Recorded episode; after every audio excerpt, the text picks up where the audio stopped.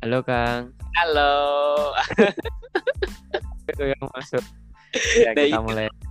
Kalau jam 8 memang seperti ini. Jadi eh, Iya. jam padat.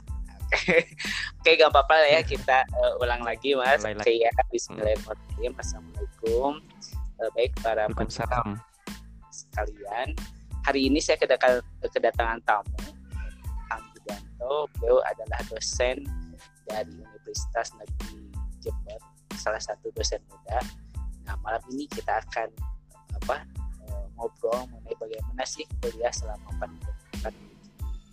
Dan ini memang kalau kita baca koran tiap hari itu yang dibahas pasti mengenai eh, pendidikan baik di sekolah ataupun di kampus ini eh, menarik buat kita bahas. Mudah-mudahan ini menjadi bahan referensi atau masukan bagi kita semua. Oke, sebelum kita mulai obrolan kita, eh, perkenalkan dulu dari Kang Julianto. Mangga silakan kepada Kang Julianto untuk memperkenalkan diri. Ya. Nuhun Kang Sodik, terima kasih. Selamat malam. Assalamualaikum warahmatullahi wabarakatuh. Para pendengar setia podcastnya dari Pak Sodik, ya kan. Semoga selalu diberikan kesehatan oleh Allah Subhanahu wa taala di pandemi COVID-19 ini. Semoga segera diangkat oleh Allah dan kita bisa berkumpul lagi secara tatap muka. Amin, amin, amin. Oke. Soalnya pengennya ke Bandung ini Kang. Iya. mau ke Bandung saya itu ya pas nikah itu kan punya janji ke istri Jogja dan Bandung sampai sekarang sudah berapa? Tujuh tahun. Walah, nih. ya yang sering itu saya saya saya malah ke Jogja dan ke Bandung. Istri ini belum pernah Oh belum. dulu pernah 2000 2010 kalau nggak salah. Iya 2009 2009 istri pernah tapi nggak pas nikah itu loh kan janji mau bareng-bareng ke sana sampai punya anak sekarang belum Oh, terrealisasi jadi. Oh barengnya Ya. belum. Kalau masing-masing sudah. ya belum. Ah, ya sudah. Ya.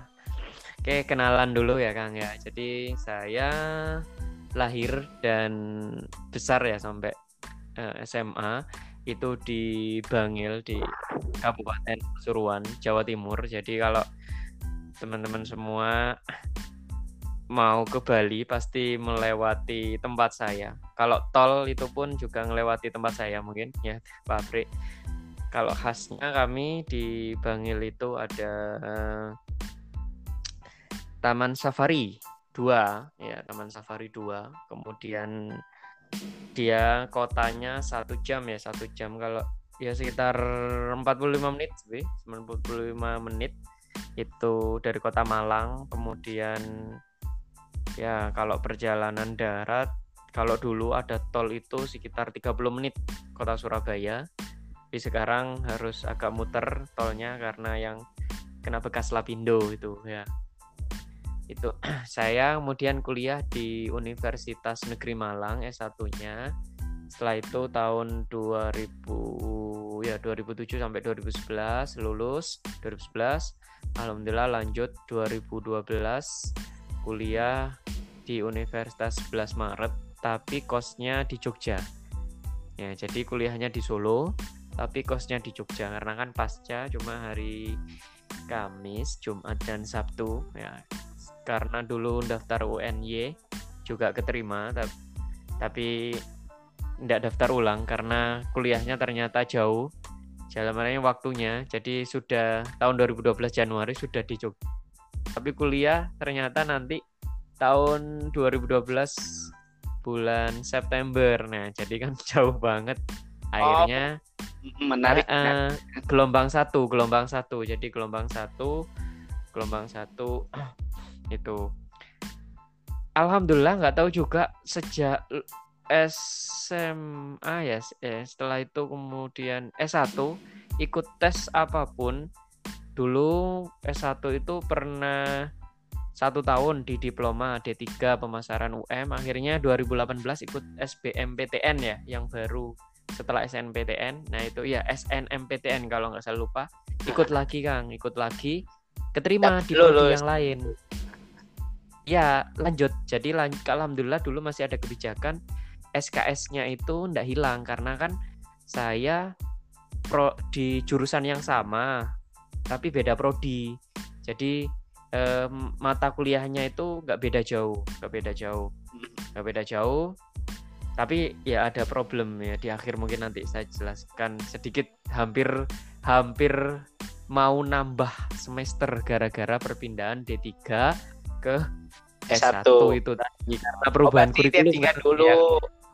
Heeh, D3 itu 55 SKS. Saya sudah nempuh 55 SKS. Jadi dua semester. Kemudian kalau dulu kan ada semester pendek itu kan percepatan tambah 10 SKS. Jadi saya sudah nempuh 55 SKS. Mau lulus ke D3 itu kan tinggal tinggal sebenarnya tinggal dua semester lagi. Ya, ya. Kan empat empat setengah tahun ya. Tapi ya itulah lika-liku padahal pengennya itu dulu pengen masuk bahasa Jerman Oh, Karena- nyasar jurusan tata niaga. jurusan pertama D3 pemasaran Ah. Saya juga sempat sebelumnya itu keterima PMDK. Sudah daftar Jurusan? ulang, sudah S1 Ekonomi Studi Pembangunan. Jadi kalau Oh. saya di ya, punya tiga nomor Iya, iya. mahasiswa tiga saya. Aduh. Sampai sekarang di PD PD dik, PD 3 Dikti ya atau itu datanya masih ada. Wah, tapi yang lulus pendidikan tata niaga. Ya, itulah. Tapi Eh, dari ekonomi lah ya. Ya, dari ekonomi. Kemudian S2 di Solo lulus 2012 masuk 2000 alhamdulillah 2014 itu lulus. Lulus kemudian 2013 sebelumnya itu karena berazam ya. Apa kalau seminar proposal apa ACC itu nikah. Nah alhamdulillah nikah Pak nyari siapa yang mau ternyata ada lah ya. ada yang mau Tergantung berbekal nanti ya ada yang ini mau. nanti ya nah nanti saya kasih tips ya cara melamar tanpa harus punya pekerjaan Eh. hanya berbekal alma mater boleh, boleh, boleh lah. Kita edisi kedua boleh lah bahas itu. Iya. Jadi akhirnya menikah alhamdulillah pas 2014 ujian bulan Februari ujian ya. Satu minggu ya satu minggu setelah sebelum anak saya lahir. Nah itu sudah ujian tesis. Nah jadi ber- berkahnya itu setelah ujian sidang tesis alhamdulillah satu minggu kemudian itu putri saya yang pertama itu lahir nah tahun kemudian saya 2014 ya 14 itu setelah hari raya itu merantau ke Balikpapan. Balikpapan satu semester aja ngajar di sana Universitas Balikpapan sebenarnya enak sih di sana. Tapi alhamdulillah nyoba untuk ikut tes tes dosen Cambridge Tech Dikti itu alhamdulillah keterima di Universitas Jember ya. Universitas Jember. Sampai sekarang di Jember gitu. Mungkin itu perkenalannya kan. Berarti berapa Ya. tahun di Jember itu? Di Universitas Jember udah berapa tahun jadi lima dosen? tahun. Ya lima Ah, tahun ini. mantap. lima tahun. Set- setengah ya kan ya. Masih awal ya awal ber- perjalanan lah sebelum mendapatkan sat ya lencana 10 tahun. Oke, berarti ini harus siap-siap eh, S3-nya dong, Mas. iya itu Kang. Nah ini dulu kalau syaratnya dulu itu kan ya itu tanda tangan pas tes kita tes CPNS wawancara hari ketiga kan kalau di dosen kan ada tiga hari. Yang pertama tes uh, bahasa Inggris sama psikotes kemudian hari ke berikutnya itu ada tes ya psikologi juga. Lupa saya urutannya tapi ada tes psikologi tes TPA lagi. Jadi kalau dulu TKD kemampuan dasar itu diteskan lagi. Ada tes kemampuan bidang sama wawancara. Nah wawancara ini menandatangani sebelum umur 35 tahun wajib kuliah di luar negeri. Kalau setelah umur 35 tahun itu boleh di luar tapi beasiswa kan sekarang lagi Oh, berkurang iya, ya. iya. Ah, betul. syarat juga eh, kalau MIPA tuh enak kan kalau saya saintek ya itu kan enak tuh TOEFL atau IELTS-nya kan. Ya uh, 6 ya kan 6 bisa kalau kita kan sosial ada yang sampai enam setengah sosial sama hukum itu ya, kan. karena lebih banyak ini ya bicara ya mungkin ya ya, conversation betul. Ah, Hmm. Ya, Oke ini itu. menarik nih eh, profil dari Kang Julianto. Kayaknya penuh pengalaman dengan kuliah. Ini mungkin eh, apa semangat juga motivasi juga buat adik-adik saya nih. Adik-adik saya ini udah udah mulai besar nih. Kalau misalnya belum ada gambaran kuliah apa sih nanti? Nah, minimal ada motivasinya untuk kuliah. Ini Kang Julianto ini lengkap dari D3 S1 sampai S2 sekarang Misalnya katanya mau lanjut lagi ya memang harus lanjut ya kalau dosen itu S3 -nya. harus Kang Ya, Harus. itu syaratnya untuk naik naik pangkat Iya, Pangkat. apalagi kalau masih muda energinya masih tinggi Mas ya. Insya Allah semoga. Pengennya Oke. sih ke Bandung itu ITB Oh, ya kan. kayaknya tuh Mas. Tata Nah, dia itu makanya biar apa? Biar ada murninya. Saya kan pendidikan, biar ada murninya. Kalau eh, eh, boleh. eh, Iya, ada tuh sekolah bisnis di ITB atau di Iya, betul. ekonominya di Unpad juga boleh tuh deket lah kita kalau misalkan Kang Mas ini kuliah di Bandung. Atau ke UPI Universitas Padahal IKIP. Ah. Ya. boleh boleh itu favorit sebenarnya eh, ya kan di sana itu kan eh, suasananya dingin ya jadi favorit tuh Iya. buat dari luar Mm-mm. memang cocok ya su- eh, apa suhunya dingin cocok lah untuk belajar sampai tengah malam juga masih kuat. Baik eh, Mas ini nih kalau tadi saya kita pernah bahas sedikit bahwa setiap koran eh, setiap hari koran itu eh, apa selalu bahas pendidikan. Di headline pertama itu kalau kita perhatikan kalau di kita eh, Kompas sama pikiran rakyat itu hampir tiap hari bahas pendidikan. Yang satu memang eh, apa ada dari protokol kesehatannya yang satu lagi dari segi ekonominya nah ini kedua-duanya belum ada titik temu karena masing-masing punya eh, kepentingan sendiri nah ini bagaimana nih eh, ketika kuliah sama sih sebenarnya di kita juga kuliah itu sebenarnya tidak boleh ada ta- apa PTM pem- pembelajaran tatap muka. Nah gimana nih kalau di Universitas Jember eh, metode perkuliahan seperti apa? Jangan sampai kan intinya kualitas itu kan tidak boleh menurun. Sebenarnya intinya seperti itu. Tapi bagaimana mensiasatinya agar eh, mahasiswa tetap bisa belajar dan kualitas tetap terjaga. Mangga silahkan ke pada Kang Julian. Ya, ya Kang ya. Mungkin sed- mungkin sedikit cerita saja memang kondisi pandemi saat ini. Sebelumnya itu bulan ya bulan Februari kan awal kuliah itu masih sempat ma sempat masuk tapi belum pandemi secara nasional ya. Ya, itu belum ada PSBB dan seterusnya itu awal-awal. Kalau tidak salah itu satu bulan yang pertama. Jadi Februari kan akhir sudah masuk. Itu nah pertengahan Maret ke bawah sampai detik ini itu akhirnya surat edaran rektor untuk pembelajaran secara daring ya kan secara online nah itu mengingat karena kasus yang ada di Jawa Timur itu kan sempat zona merah, apalagi Surabaya awal-awal dulu kan zona hitam, Kang. Jadi di atasnya zona merah. Ya. Zona merah bertambah. Ya akhirnya ya sempet sih awal-awal itu belum yang belum terbiasa, belum terbiasa itu memang kak seperti gagap ya kan, gagap teknologi. Banyak hal sih sebenarnya yang kalau kita bahas tentang daring ini. Tapi alhamdulillah di UNED itu sebelumnya itu untuk daring karena sistemnya kami kan pakai sister ya. Pakai sister seperti ap- aplikasi LMS lah kalau kita di Dikti itu.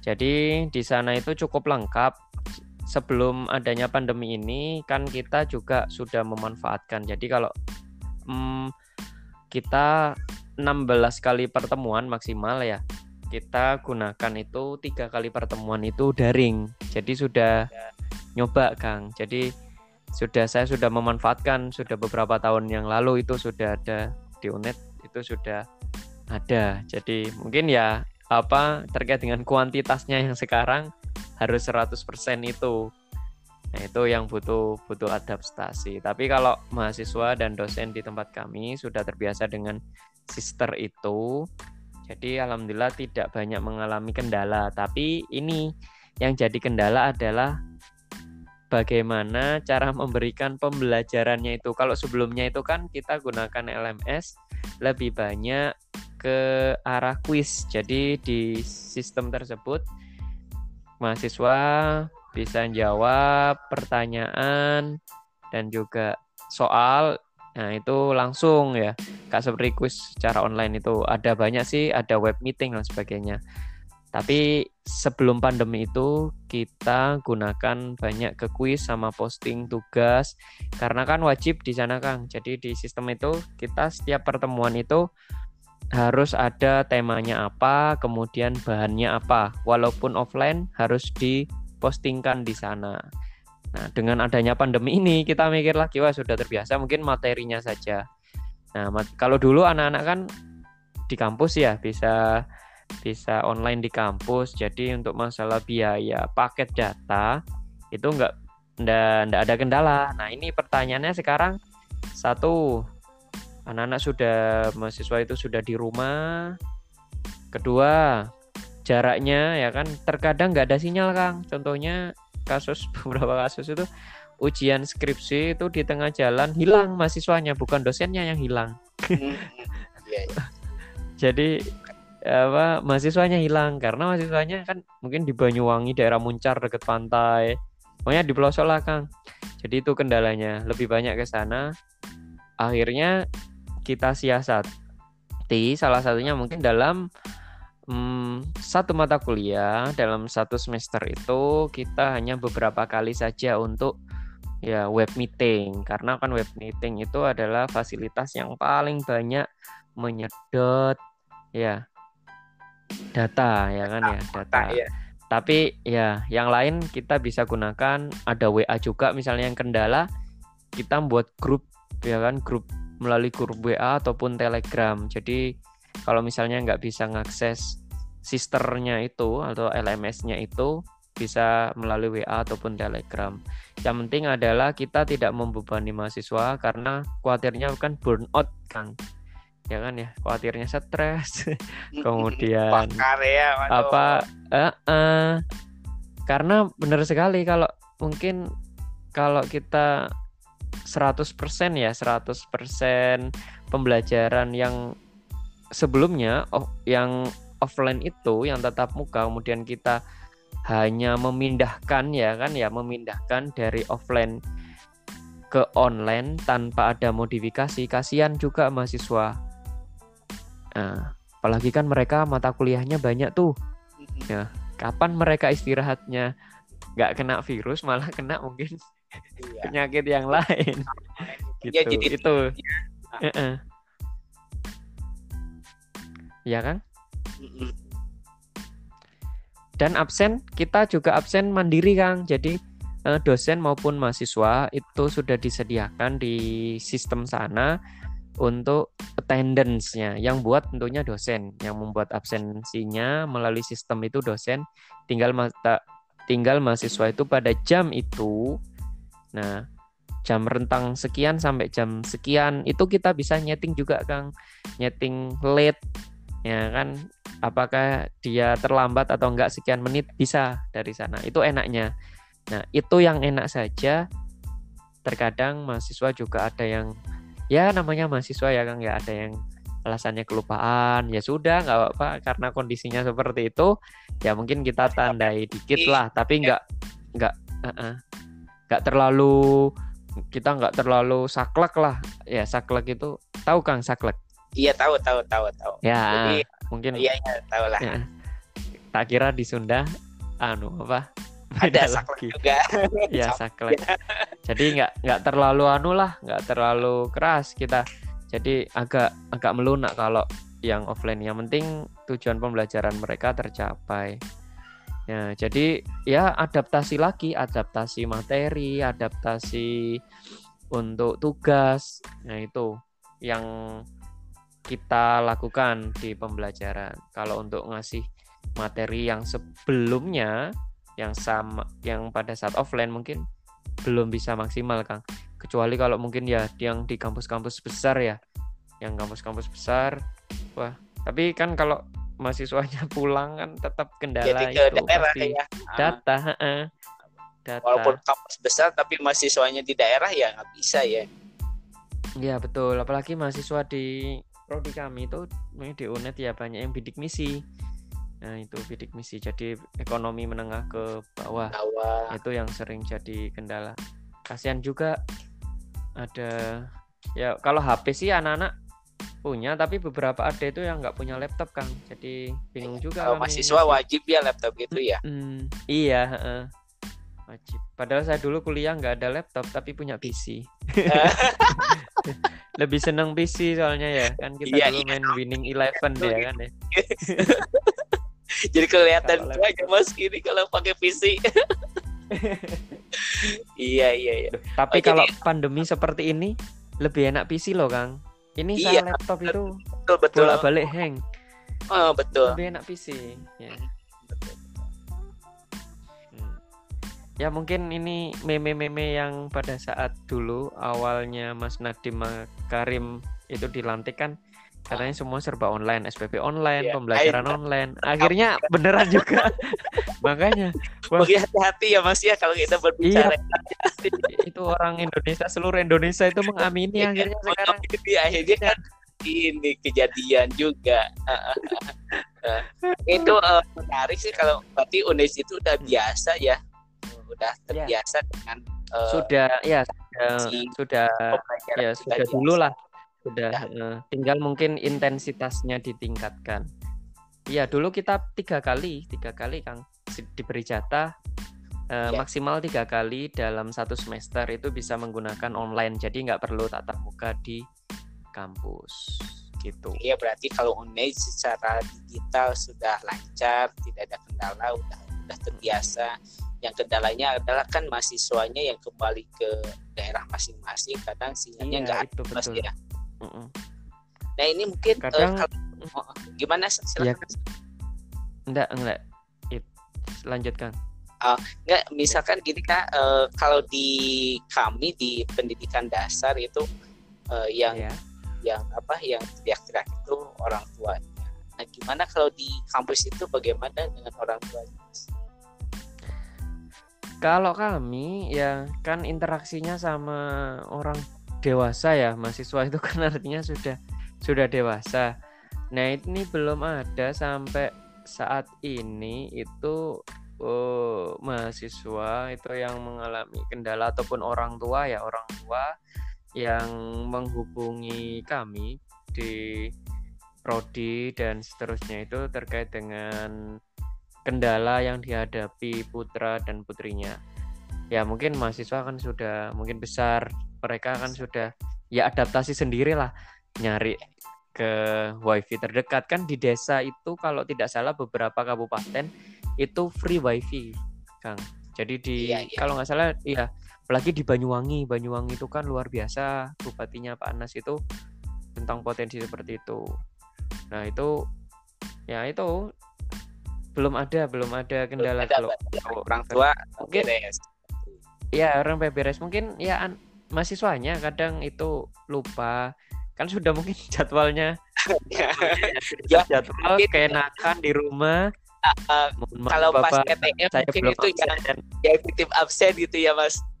nggak bisa titip absen nggak bisa Bisa soalnya pas kan tatap terekod terekodnya by sistem kita- HP eh, Iya. ya kalau tatap muka kan kita yang nakal biasanya udahlah titip absen. Nah sekarang oh iya betul kalau digital itu Hmm. kelupaan. hmm, kelupaan. Itu dulu kan kalau dulu sebelumnya sistemnya itu bisa titip absen. Tapi akhirnya dirubah sama kampus ya di itu eh, satu bar satu HP itu satu record. Jadi nah itu ketahuan. Kalau kalau misalnya TA dan sebagainya nggak bisa ngelok dan yang terbaru di kami itu absennya itu harus di kelas itu. Kelasnya itu ada barcode-nya Jadi- di scan gitu ya. Ah, ah, wifi oh, wifi canggih jadi nanti nih. jadi di tiap kelas itu wifi kodenya beda-beda. Jadi kalau misalnya eh, ruang A102 jam itu waktunya itu kita absen. Tapi kalau misalnya kita nggak di ruang itu nggak bisa, soalnya harus masuk di wifi itu, wifi di kelas itu. Nah itu makanya eh, sulit sekarang yang hanya bisa dilakukan ya, online itu tadi online selama tiga pertemuan, tapi yang lainnya itu barcode barcode-nya harus di sana. Barcode mungkin mahasiswa bisa memfoto ya, tapi yang nggak bisa diakali itu wifi per kelas itu. Nah, ya, ya itu. Berarti jadi lulusan dari UNES ini diharapkan disiplinnya tinggi dong mas ya? Jelas kang. Pendidikan. Kita kan pendidikan karakter jadi guru. Guru itu kan ya seperti yang kita tahu semua kan ada empat kompetensi kan ya kan nggak hanya pedagogiknya saja ya kan ya ya tapi kompetensi sosial kepribadian itu kan juga menjadi bagian yang penting nah, Oh mantap nih, jadi nggak bisa guru. lagi nih, nggak bisa lagi nih. Jadi dia harus jadi contoh ya kata jadi guru. Ya. Iya. Oke, kemudian ini Mas kalau di kampus eh, apakah ada ini eh, bimbingan dan konseling gitu selama? Bimbingan dan konseling tentang apa Kang? Yes, selama pandemi kan ada yang stres, ada yang Oh iya. Mm -mm itu sih ada sih di lembaga di LP3 itu kan ada yang terkait dengan konseling termasuk Satgas Covid juga juga dibentuk Kang. Jadi Satgas Covid kemudian kita kemarin juga dosen dan juga mahasiswa itu ngisi angket di sister kami. Jadi ada angket yang diisi mungkin untuk mentracer apa terkait dengan Covid ini. Itu kemarin yang yang dilakukan oleh UNEDS. Terus UNEDS itu juga kemarin memberikan bantuan ya, memberikan bantuan. Uh, kalau yang fakultas FKIP kemarin juga ngasih bantuan alumninya ya, alumni sama ada juga melalui prodi itu sembako Kang. Jadi siapa yang masih di Jember, mahasiswa yang masih di Jember itu kita kasih bantuan sembako.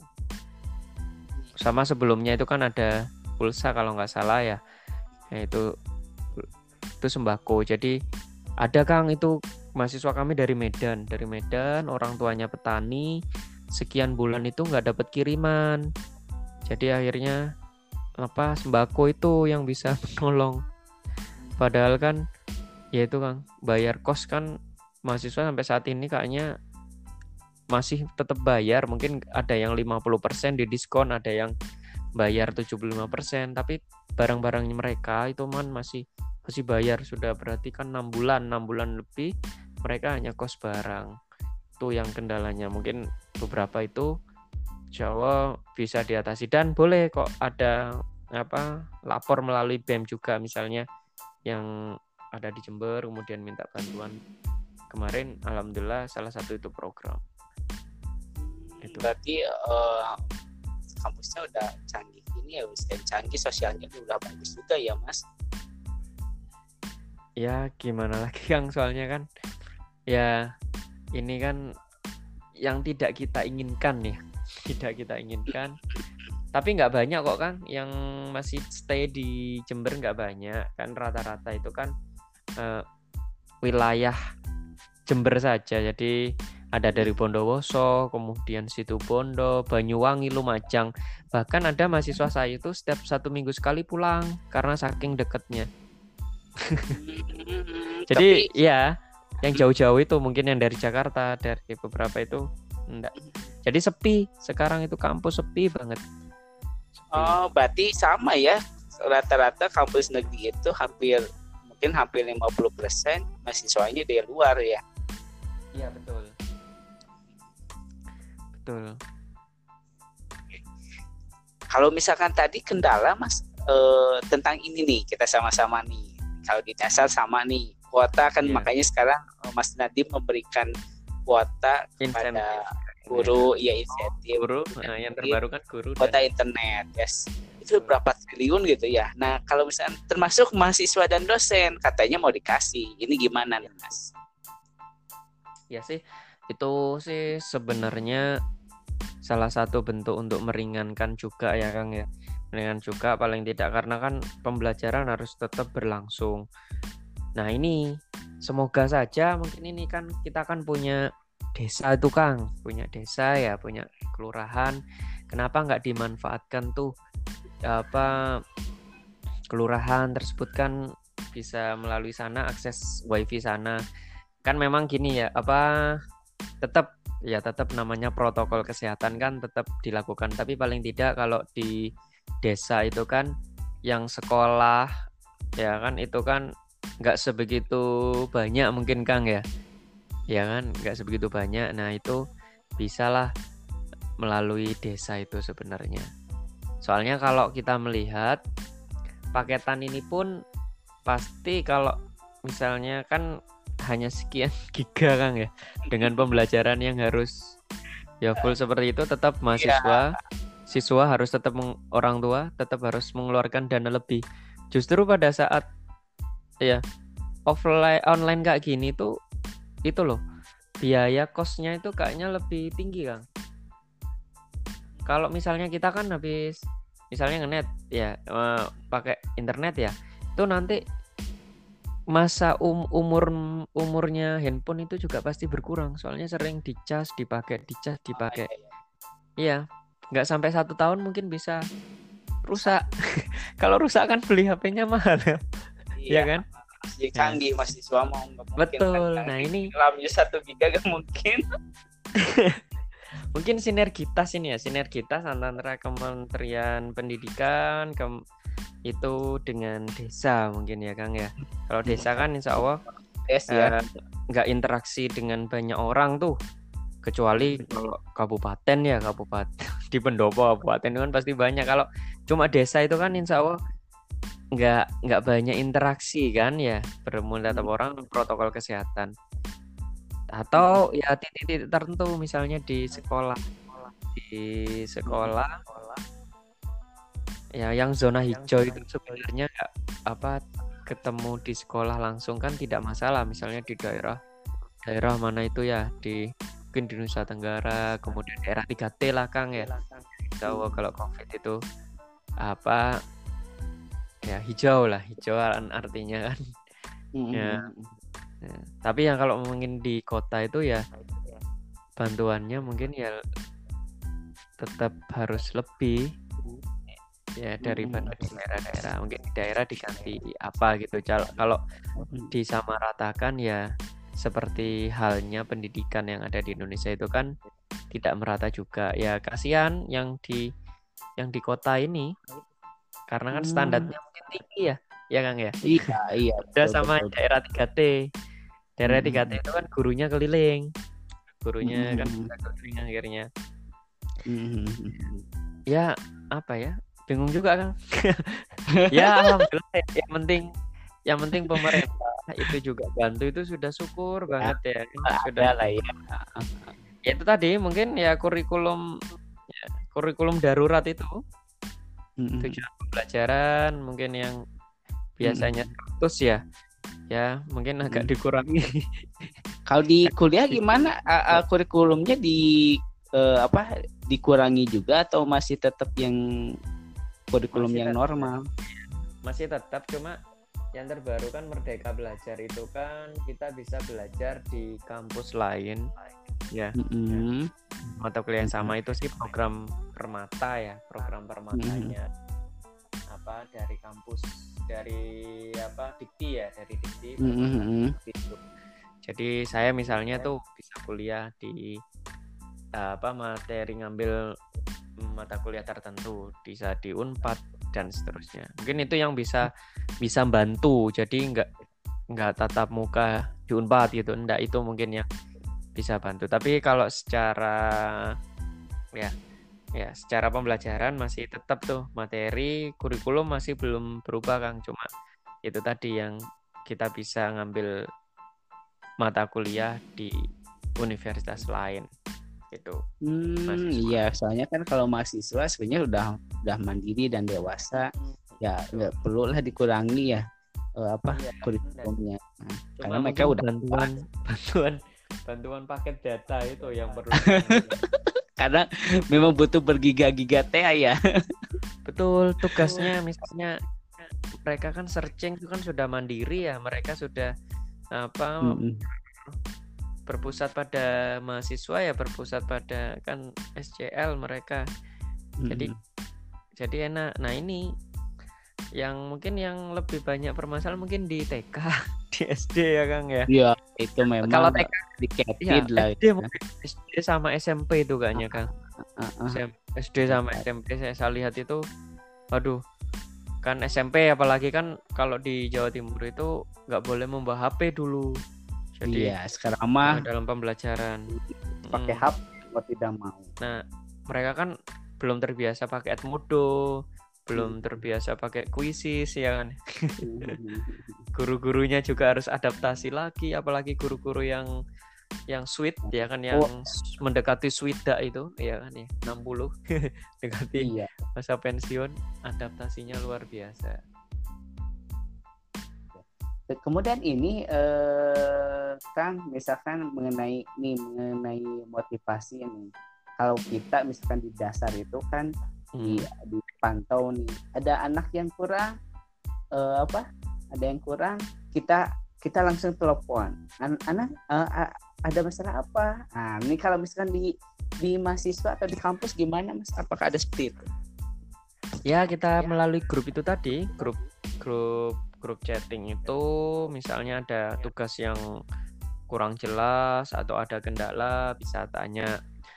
Dan juga misalnya di sister itu tadi di sistem LMS yang tadi itu juga ada kok menu untuk chatting jadi forum di sana. Jadi permasalahannya mahasiswa kadang malu Kang untuk tanya Kang lebih seneng tanya ke temennya Hmm, oh Iya. gitu ya iya Tuh, malah biasanya ketua kelasnya. Kita kan melalui ketua kelas. Kalau misalnya ada yang apa masih bingung ditanyakan, selain kita membuat grup ya, grup mata kuliah itu kadang kan mereka juga punya grup kelas. Nah, paling sungkan ataupun malu biasanya tak sampaikan ke ketua kelas kalau ada yang bingung dan sebagainya silakan melalui ketua kelas kalau misalnya secara pribadi malu. Jadi mahasiswa itu masih malu Kang di sini tuh. oh masih Masih Oh, kak seperti kak seperti anak remaja-remaja yang baru ABG itu. Kalau di kelas pun ya kan di kelas itu kan langsung ya. Ya, mungkin Hmm. ada yang sungkan WA Bapak kadang mohon maaf Pak, terima kasih Pak. Jadi kayak ya sungkan ya mereka masih malu. Tapi relatif nggak banyak sih, nggak nggak banyak permasalahan karena kan kita di sana deskripsi tugasnya kan kita perjelas. Jadi insya Allah SOP-nya itu kan jelas, asalkan jelas mahasiswa anu kok bisa mandiri mereka. Oke, berarti eh, dari kampusnya udah canggih, mahasiswanya walaupun masih malu-malu tapi mereka bisa mandiri mas ya. Iya harus. Mereka Ah, kan harus Kalau nggak ngumpul tugas pasti malu kemudian dan kita tagih. kalau ditagih ya nggak masalah ya kalau mahasiswa mah ya. iya, kalau Iya, iya. anak SD ditagih Wah, orang tuanya. Iya, iya maju maju mas makanya makanya ini apa eh, apa penasaran juga karena saya udah lama sih nggak main ke kampus gimana kuliahnya. Kalau dulu kan memang kita eh, red ya ya kalau kata mas itu saklek ya. Kalau dulu Ya. kita saklek kalau nggak ngerjain ya udah dapat D atau dapat E gitu ya. Kalau sekarang Iya. kan harus ada apa adaptasi baru. ada Adaptasi nilai ya. Kemudian lebih fleksibel, nggak bisa disamakan ketika eh, PTM, ada PTM di kampus. Kemudian dari Iya, segi betul, motivasi juga kan sekarang udah mulai mandiri mahasiswa.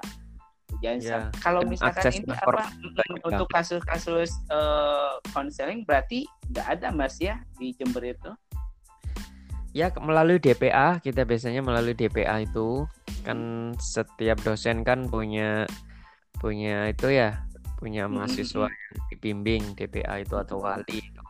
Nah, melalui mereka misalnya kalau ada apa-apa dan sebagainya, DPA itu yang bertanggung jawab.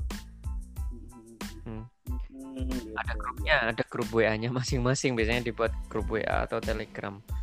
Kalau Jadi dulu dosen kata, wali Mas ya namanya. Iya, dosen wali.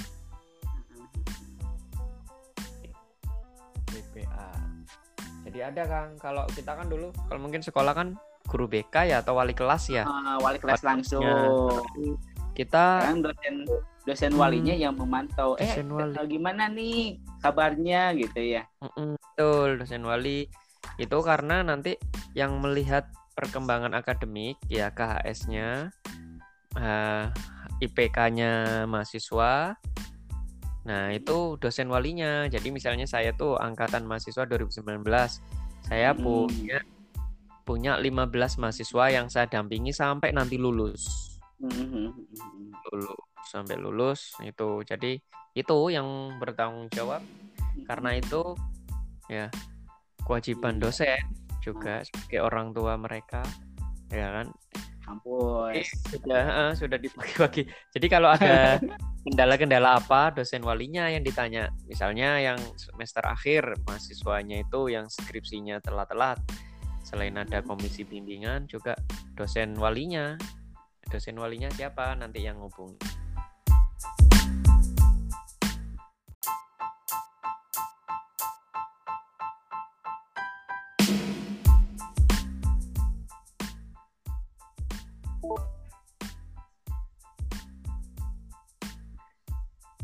malam kang malam oke Kak.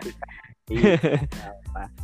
Oke mas eh, mengenai ini nih eh, di kuliah ini tentu eh, apa ada mungkin ada motivasi nih dari Kang Julianto untuk adik-adik mahasiswanya masuk di murid saya ini nih yang mau eh, akan kuliah. Kira-kira apa sih eh, apa motivasi yang bisa diberikan untuk adik-adik kita? Silahkan kamu Oke, yang jadi tadi bahas tentang pandemi ya. Memang ya inilah kondisi yang ada dan harus dihadapi. Jadi kalau kita di mahasiswa itu kan memang harus serba bisa dan serba mau dalam kondisi apa pun, ya Kang ya. Soalnya ya kan kalau di universitas itu kan terlebih jadi mahasiswa itu kemandirian itu adalah nomor satu. Nggak nggak ada kak seperti kak seperti kita dulu SD SMP ataupun SMA ayo Rahmat kok belum dikerjakan tugasnya? Ayo Rahmat itu pakaiannya tolong dirapikan Rahmat. Ya kan ya? Iya iya. Nggak- nggak sampai segitu ya kan? Ya dalam bahasa lain adalah ya mahasiswa itu adalah manusia yang menuju dewasa. Namanya belajar dewasa peralihan dari remaja dan dewasa. Itu otomatis mereka diberikan amanah ya kan? Mereka diberikan kebebasan dari orang tua kemudian dan juga dosen. Bagaimana sih cara menyikapi hidup? Makanya kalau di kampus itu nanti carilah aktivitas yang positif, carilah teman yang positif. Karena banyak yang gagal di kampus atau jadi mahasiswa itu karena salah dalam pergaulan dan salah mencari tempat pergaulan. Nah, itu sering jadinya. Nah, jadi memang kalau kita di kampus ya harus belajar mandiri apa pun kondisinya lakukan yang penting yang sudah ada sekolah yang sudah ada dulu yang pernah diajarkan itu tinggal melanjutkan saja. Insya Allah nanti akan prestasi nah ini juga kalau memilih prodi itu sebaiknya kalau ada kesempatan silakan lakukan tes tes ya kan tes. Ada Steven kemudian apa tes lagi ya. Kan ada banyak itu tentang kemampuan bakatnya. Iya betul, jangan sampai nanti nyesal karena empat tahun ya, empat tahun. Eh, dengan iya makanan ya kan, makanan pelajaran atau mata kuliah itu yang dinikmati fokus pada satu bidang itu saja. Makanya sebelum salah masuk ya lebih baik lakukan tes dulu self ya scoring ya kan atau atau self Mhm. penilaian ya kan apa sih minat Mhm. saya apa sih kemampuan kemampuan Hmm. saya dan janganlah takut untuk merantau jadi misalnya rumahnya Bandung kuliahnya cuma ya UPI Unpad Mhm. ITB ya Kalau Hmm. memang pengen merantau ya ke Andalas Padang gitu atau ke Jawa Timur ya kan. Saya pingin sih ke Jawa Timur mas merantau, cuman nggak diizinin. ya nggak apa-apa kan. Alhamdulillah kalau saya itu dulu ya pengennya sih di luar Jawa Timur ya, tapi Ya. ujung-ujungnya rezekinya Di Jawa Timur. Iya. ya memang itu lah rahasia ya kan? Hmm, eh. rahasia takdir. Jadi pesan saya untuk calon mahasiswa atau mahasiswa yang ada sekarang, nah mungkin mahasiswa saya dengarkan nanti kalau linknya sudah jadi. Nah itu jangan jadi orang yang lemah, ya kan ya lemah pada keadaan. tetap optimis ya Kang ya. Betul, apa pun yang ada di depan itu lakukan kalau itu positif. Nah, jadi kalau dulu saya prinsip saya bisa nggak bisa pasti bisa. Yang penting usaha dulu ikhtiar ya Kang ya. Untuk masalah hasil kita serahkan ke yang kuasa. Terkadang Atau itu yang dekat aja, eh, eh, atau yang dekat aja tuh kemarin doanya pengen online ternyata bener online beneran. iya. Bener ya Indah Doni Abdidi. Jadi aku Iya. bersama persangkaan hambaku. Iya. Makanya hati-hati tuh kita terusnya positif ya sebagai pendidik ya. energi Ah. positif. Jadi itu biar Iya. bisa menarik. Nah, ini Mm-mm. juga yang saya lakukan sampai detik ini tuh Kang, yaitu tadi dream book. Milikilah Mm. dream book. Itu sering saya sampaikan ke mahasiswa saya. Milikilah dream book, buku impian. Jadi Mm-mm. tulis impianmu ya secara detail, warna tanggalnya, Hmm. kapan, kemudian tahun berapa dan sebagainya. Insya Allah yang Maha Kuasa itu akan mendekatkan terhadap impianmu dan itu ya alhamdulillah satu demi satu kan kita coret cet cet cet gitu kan. Iya, mantap deh Mas. Oke, Eh, terakhir nih closing statementnya Iya. dari Kang Julento eh, mengenai bi- apa kuliah selama pandemi ini. Silakan Kang. Oke baik ya. Jadi kuliah pada pandemi ini kan memiliki tantangan tersendiri ya, tantangan psikis, tantangan fisik juga. Yang penting satu hal, kalau capek ya udah istirahat. Kalau jenuh ya udah istirahat, jangan paksakan, jangan sampai karena kita memaksakan diri melampaui batas ya tubuh kita. Nah, kita jadi sakit, maka nanti ya kan ke belakangnya itu terbengkalai semua tugas. Tapi kalau kita menjaga kesehatan, menjaga pikiran, pasti kita bisa melalui pandemi ini tanpa ada hal yang bisa membuat diri kita itu ya down dan sebagainya. Jadi yaitu pada saat pandemi ini kesehatan mental dan juga kesehatan fisik itu harus kita jaga. Tetap protokol kesehatan ya. Jangan sampai keenakan ya kan ya. Itu lupa ke mana-mana yang di zona merah ya kan ya.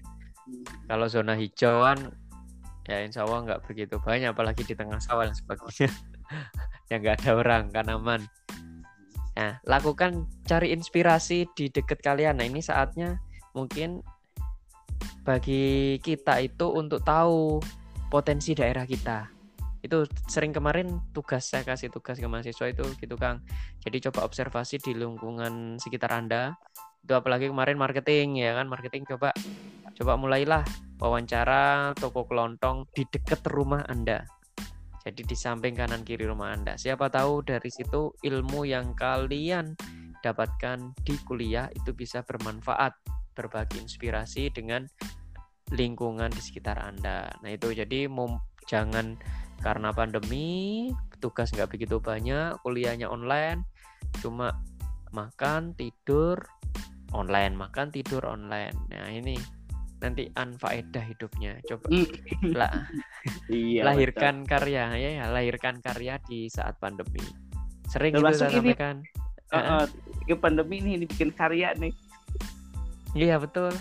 Akhirnya kan belajar semua kan guru-guru belajar media Iya. pembelajaran ya kan ya. Iya. Dan kita bisa Ini ketemu akhirnya- lagi. Eh, eh. Saya juga itu kan akhirnya buka-buka file lama saya pelatihan-pelatihan itu saya refresh lagi. Saya refresh lagi kan banyak hal insight ya insight yang kita dapatkan. Kalau cuma tidur ya kan ya tidur makan online tidur makan online kita nggak jadi apa-apa ya kan apa bedanya kita dengan sebelum pandemi ya kan padahal Mhm. waktunya lebih lebih luang Lebih luang, gitu ya. Mm-mm, betul. Nah, mungkin itu Kang yang bisa Ah, saya berikan. Oke, mantap nih dari Kang Julianto. Eh, ini panutan lah bagi eh, kita semua. Jadi selain eh, apa hobi kuliah kayaknya ya, hobi kuliah, kemudian Hobi jalan-jalan. Hobi jalan-jalan. Mungkin karena itu ya, karena saya itu orangnya suka nyoba, jadi penasaran gitu.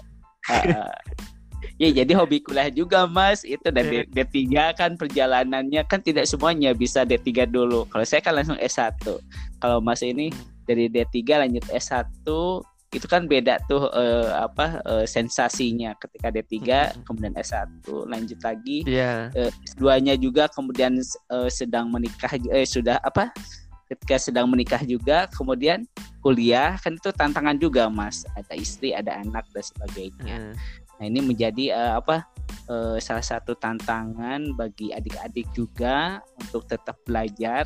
Kita harus cinta belajar, kita harus cintai ilmu agar kita terus belajar.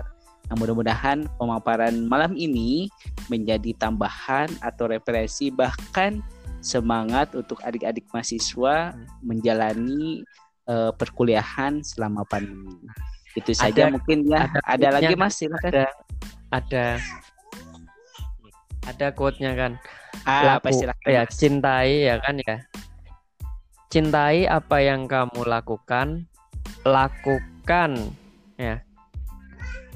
Cintai apa yang kamu lakukan dan lakukan agar itu bisa menghasilkan. Wes, iya. Nah, jadi apa yang kita lakukan itu harus menghasilkan pokoknya. Bisa Ah, cintai- Cintai apa yang kamu lakukan. ah, dan- lakukan dan lakukan agar bisa menghasilkan. Oh, dan lakukan agar bisa menghasilkan. Oke, mantap nih eh, buat adik-adik mahasiswanya. Silahkan di mungkin dipraktekkan juga bisa. nih, Apalagi untuk zaman pandemi ini ya harus menghasilkan agar bisa membeli kuota gitu ya, Mas. Iya betul. ya kalau eh, apa mahasiswa Kang Julianto ini kan marketing tata niaga iya mau tidak mau lakukan yang bisa menghasilkan. Oke ya oke. Baik eh, kita cukupkan sekian dulu malam ini. Eh, terima kasih kepada Kang Julianto yang telah eh, hadir di podcast Pasodik mudah-mudahan ini menjadi tambahan eh, ilmu bagi kita semua Oke, sampai jumpa lagi Kang Julianto. Selamat malam. Wassalamualaikum warahmatullahi wabarakatuh. Waalaikumsalam warahmatullahi wabarakatuh.